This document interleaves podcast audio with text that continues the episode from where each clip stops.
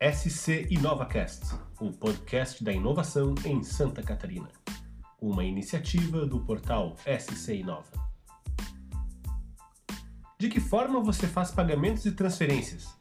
Com cartões convencionais? Ou já utiliza aplicativos em celulares e aparelhos como smartwatches e pulseiras digitais? Já pensou, quem sabe, em pagar uma conta a partir do seu reconhecimento facial? Este é um dos temas do SC InovaCast desta semana que vai abordar também outra revolução no dia a dia de empresas e consumidores: os impactos da Lei Geral de Proteção de Dados Pessoais, a LGPD, que, mesmo ainda sem estar em vigor no país, já é uma realidade para empresas que buscam acesso a mercados externos, novos investimentos e também para obter vantagens competitivas.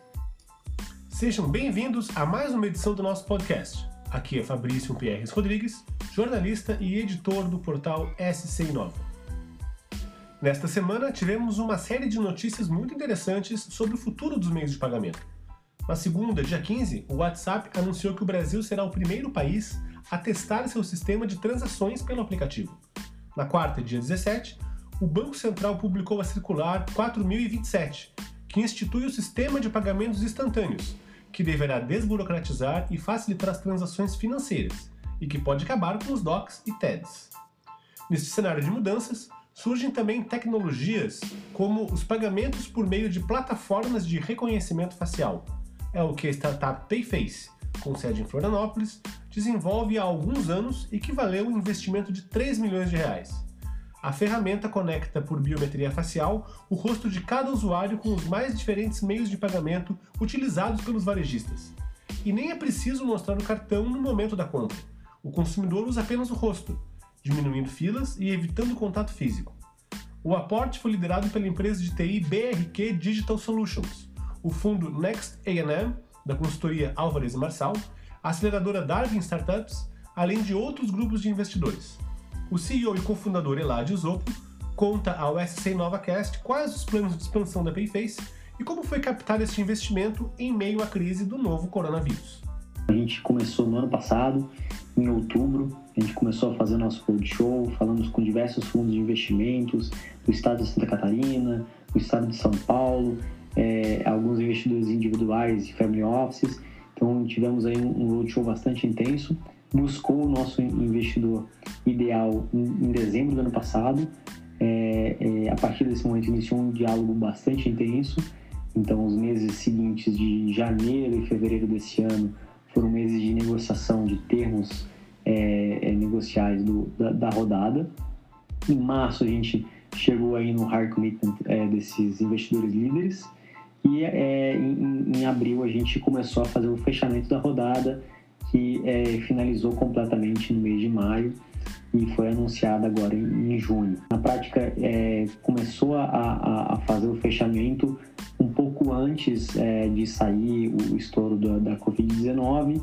É, a gente já tinha acompanhado esse processo da Covid é, que estava acontecendo internacionalmente, então na China já, já tinham casos em janeiro. Claro que a gente não imaginaria o quanto isso poderia impactar num cenário macroeconômico é, mundialmente falando, e também no perfil de consumo dos nossos é, parceiros é, varejistas e também dos consumidores. Então, é, na prática, a gente foi super é, surpreendido também, assim como todos os, é, os players do mercado. É, a gente estava mapeando esse cenário, mas veio de uma forma muito mais forte do que a gente previa. Foram, foram fatores que, a, diferentemente de outras rodadas de investimento que eu pude acompanhar de amigos, de conhecidos, que acabaram tendo suas rodadas encerradas, a nossa acabou é, tendo aí a, a finalização, é, felizmente, e com uma tese um pouco remodelada, muito focada no pagamento sem toque, que era uma coisa que a gente agregava valor, então a gente acaba, acabou transformando a nossa solução uma, é, de uma vitamina para o varejista, passamos a ser aí um grande analgésico tanto para o varejista como consumidor. Elad, quais os próximos passos agora na expansão da Payface a partir desse investimento? Desde a concepção da nossa companhia, a gente sempre prezou por um time bastante produtivo. Por isso que hoje nossa equipe total tem 10 pessoas e depois do nosso aporte a gente não deve aumentar tanto o nosso time assim. Então a gente está tá planejando em ter no máximo 30 pessoas é, durante esse investimento, período de investimento seed, é, distribuído entre produto, operações e comercial. É, e, e, é muito do crescimento a gente vai fazer com, com parcerias dos próprios varejistas.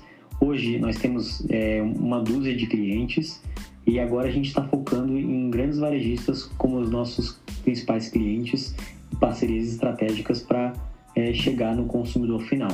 O fato do WhatsApp ter recentemente anunciado a entrada também nesse segmento de transações financeiras, de alguma forma os torna concorrentes da Payface? Muito pelo contrário. É, a nossa, a nossa tese de atuação ela justamente como um enabler de pagamento por reconhecimento facial para diversos meios de pagamento que o consumidor optar. Então, hoje, a nossa visão é de conectar com adquirentes, é, meios de pagamento private label, arranjo de pagamento fechado, ou até mesmo um, um, um, meio de pagamento vinculado ao WhatsApp, que no fim do dia acaba sendo uma conta de pagamento é, digital ou uma conta de pagamento tradicional que pode ser lançada daqui a um tempo, caso os bancos fechem parceria também com, o WhatsApp. E se tratando de, de ser mais uma forma de pagamento, ela vem justamente em poder é, levar essa digitalização para os públicos desbancarizados, que hoje ainda tem bastante.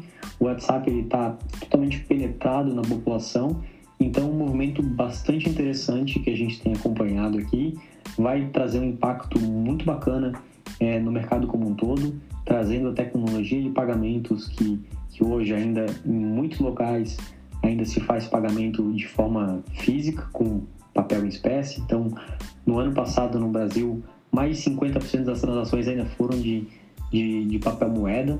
Então, ainda tem muito chão para se trabalhar em pagamentos eletrônicos, pagamentos modernos, inclusive o pagamento via reconhecimento facial.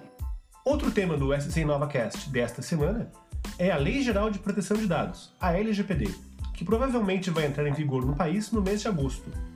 Mesmo que as sanções às empresas que não estiverem adequadas à nova legislação só devam ser aplicadas em 2021, a questão central é que o mercado já está exigindo a adoção de políticas de proteção de dados. A sociedade civil também está alerta, do PROCON ao Ministério Público, e já existem decisões em tribunais superiores que tratam da privacidade de dados pessoais como um direito fundamental autônomo. Nós conversamos com Fernando Sotomayor, sócio fundador do escritório Sotomayor e Nagel Advogados Associados, para dar um panorama sobre os impactos da LGPD no país antes mesmo da lei entrar em vigor. O próprio mercado ele já está se organizando, né? A gente tem um mercado internacional aí já altamente aderente, principalmente o europeu. Os Estados Unidos também já tem, já sempre foi mais aderente. Hoje a gente tem a legislação da Califórnia. É, bem, bem restritiva e outras, e outras legislações esparsas nos Estados Unidos a, a europeia já está bem, bem consolidada e já vem desde as diretivas de, de, de 95. Nenhuma empresa é, que se preze, que, que queira ter um, um, uma projeção, aí uma reputação, vai fazer, vai contratar serviços de outra que não, que não tem é, esse zelo pela proteção de dados. Né? Então, então é, a própria exigência do mercado então a gente tem visto muitos clientes né, nos procurar para fazer o projeto de conformidade é, por é, imposição né, ou questionamentos reiterados por parte de seus parceiros comerciais e, e, e enfim, clientes, né? Então, é, a própria cadeia de, de consumo, enfim, de, de produção já, já vai exigir, porque a responsabilidade ela, ela passa a ser, a, ser, a ser linkada, né? Então, uma figura de operador, uma figura de controlador, eles podem ser corresponsáveis, né? Se tiver algum problema. É, em paralelo, a gente vê ah, os, os, órgãos da sociedade aí, civil e, e o próprio Ministério Público já se organizando para buscar é, a, a, fiscalização e o enforcement da, da Lei Geral de Proteção de Dados, mesmo antes, independente de sanção. Então, numa vigência agora, com uma possível vigência agora para este ano ainda, considerando a hipótese de que a medida provisória que prorroga para maio, ela não venha a ser, é, ser aprovada, a gente tem um cenário de que em agosto agora, desse ano, de 2020, entra em vigor a Lei Geral de Proteção de Dados. A partir daí, é, e já tem vários estudos aí, várias análises, no sentido de que é, é, o PROCON, Ministério Público, órgãos setoriais, próprio, os próprios advogados aí vão, vão buscar aí a, né, a tutela dos direitos do, do, né, do, dos cidadãos, né? Fernando, e de que forma a LGPD afeta as startups e as empresas do ecossistema de inovação? No mercado de, de, de venture capital, de, de, de fusão e aquisição, é, os investidores não querem, não querem, não vão querer e não querem já investir e, e, empresas que não têm aderência à legislação, ou que o próprio projeto ou a própria solução, que eventualmente eles estejam, estejam sendo, sendo idealizadas, né?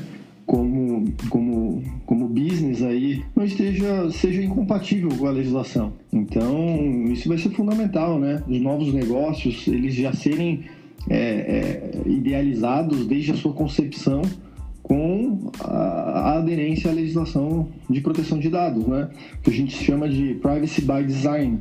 E aí é importante ter sempre em mente que não há um, um selo de conformidade né, à Lei Geral de Proteção de Dados. Existe é, a, todas as iniciativas da empresa, elas devem devem ser encaradas aí como, como medidas, né, como ações constantes né, que ela tem que implementar durante toda a sua, sua organização e toda a sua trajetória, buscando sempre né, a, a, a aderência à legislação. Né?